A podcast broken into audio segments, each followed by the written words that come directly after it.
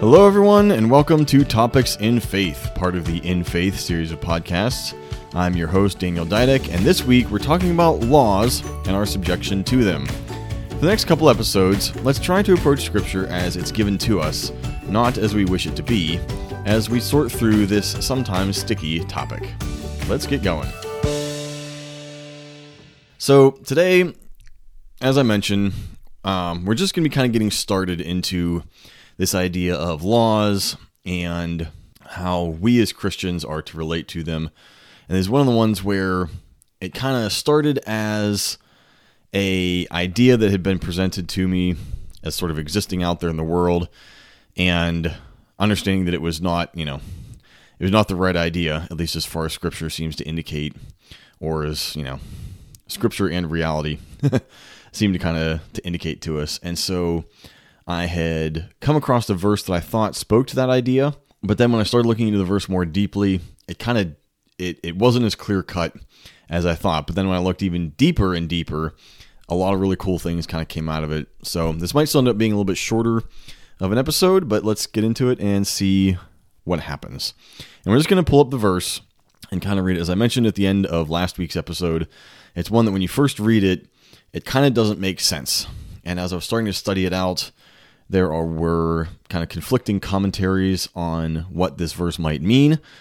And so what we're going to do is is read over it. We're going to look at some of the the Greek words that it's translated from and kind of come up with a a possibility for what this verse might mean. And it comes to us from 1 Peter chapter 4 verse 6. It says, "For this is the reason the gospel is preached even to those who are now dead, so that they might be judged according to human standards in regard to the body, but live according to God in regard to the spirit." So, when we talk about the gospel is being preached even to those who are now dead, so that they might be judged according to human standards, but live according to God.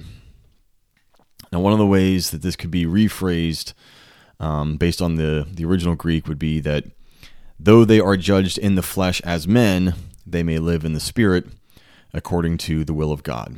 But if we're talking about people who are now dead, what are we talking about there? This is the Greek word, and I'm probably going to mispronounce it, but forgive me, necros. It was used literally throughout Scripture as well as metaphorically. It could be that when he says those who are now dead, that dead in this context means of the realm of the dead. It's the same word that we see in Revelation chapter 20, verse 5, where it says, The rest of the dead did not come to life until the thousand years were ended. And this is the first resurrection. So it's, it's a literal people who have passed from the life we now live and into the realm of the dead. John chapter 5 verse 25 says, "Very truly I tell you, a time is coming and has now come when the dead will hear the voice of the Son of God, and those who hear will live."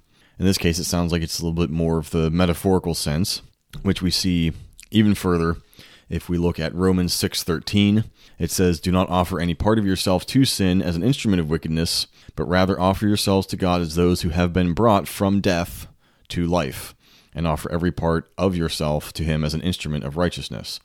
So here we start to get this clearer picture of um, of the theology that you may be familiar with, that those who are in sin, who have not accepted Christ, are dead, who have been brought from death to life, which we see fully realized in Ephesians chapter two, verse one. It says, "As for you, you were dead in your transgressions and sins." And so this is the same word throughout all these passages, from Peter to Revelation to John to Romans to Ephesians this word dead. So we don't need to think that he's talking about the, the gospel being preached to those who are no longer alive in this world. That the gospel is preached even to those who are now dead, simply meaning those who have not been brought to life through Christ. Which, if we put this a little bit in context and go back to verse 4 of this first Peter chapter 4 passage, speaking of those who do not belong to Christ, it says that they are surprised that you do not join them in their reckless, wild living, and they heap abuse on you. Now, again, this word heap abuse is blasphemio. Again, I'm sorry, I'm probably butchering Greek. Forgive me if you speak it or know it. Blasphemio, blaspheme, heap abuse, or judge you according to their standards. So, again, when we look at these two verses together, verse 4 and verse 6, we can see this concept of that when you have been brought from death to life, when the gospel has been preached to you and you accept the word of God, that those who are not in Christ will still judge you according to their standards in regard to the body. And we are somewhat subject to that. This isn't something that we can necessarily escape, whether it's, you know, just because you have been made righteous in Christ does not mean those, especially if you do it, you know, later in life, past your teenage years or 20 years or even, you know, older than that. You'll have lived this, you know, a lifestyle for a certain period of time, had made friends potentially in that lifestyle, and then when you come to Christ, all of a sudden you leave all that behind, and they won't understand why you did if they have not accepted Christ as well. And so they're not going to understand why you don't continue to do the things you used to. And they're going to judge you based on how they knew you before. But what it also brings up is this idea, and this is something, again, we're going to develop a little bit further as we go in the next couple weeks, but that we are judged according to human standards. Now, we can take it from a sort of subjective realm of you know your friends and former acquaintances who knew you the way you were before Christ. They're judging you um, in sort of just their own social, cultural way of like, why don't you, you know, why did you give these things up? We used to have so much fun together, whatever it was, or you used to be this certain way. But it extends to to human law. And this is, like I said, we're going to develop this further as we go. But for this week, I kind of want to just put this point on it that you know we talked about in a, in the previous episodes about the totality of the forgiveness of your sins in Christ. That God has taken what you have done out of selfishness, out of um, rejection of Him and His will, that when you confess those to God, He takes them infinitely far away so you cannot even get to them. That does not absolve you from two things, I would say. The first being kind of more obviously the law of the land. If the sin you committed was also breaking a law set up by your local or federal government or whatever law you find yourself under, you don't escape that necessarily. You may. God may work some miracle out in your favor that you're not punished or prosecuted for the thing you did, but odds are, you know, that that has not gone away. It does not mean that you are guilty in the sight of God if you have confessed the sin side of it. You can accept the legal punishment for what you have done without bearing that burden of guilt in your soul. And then, secondly, you are not free from the consequences, these sort of natural consequences of the sins you have committed. Necess- again, necessarily. God can work miracles, He can make things happen. But if you speed and you get into a car accident, just because you ask God for forgiveness does not mean you don't have to pay restitution, that your insurance cost won't necessarily go up, that any physical harm you have caused, you will you will have to sort of take care of those things. Similarly, and maybe a little more applicable, is that any debts you have incurred from you know foolish spending or imprudence or these things are contrary to God's nature. Again, it's because the you know, perhaps the money you've spent, let's say it was not that you're just poor, but that you spent money indulging the flesh, which we are not to do as Christ followers.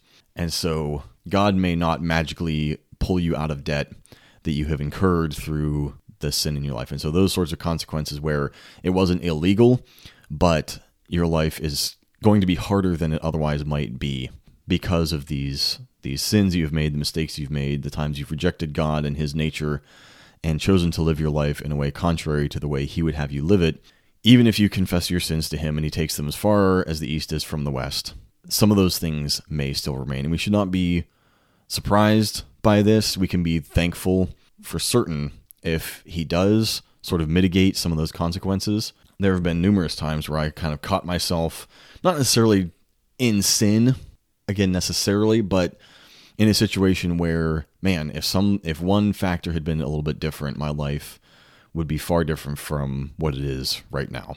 And so, you know, I I acknowledge and I'm grateful for the fact that there were many, many consequences to actions I made that could have been far worse than they were. And God can and will do that for you, but not necessarily. So The big takeaway we are not free from human judgment while living on earth, again, judged according to the flesh, but we are empowered by God's grace to live in the Spirit according to the will of God, regardless of the punishment brought against you, whether it's, again, natural consequences arising from your actions or some sort of legal prosecution.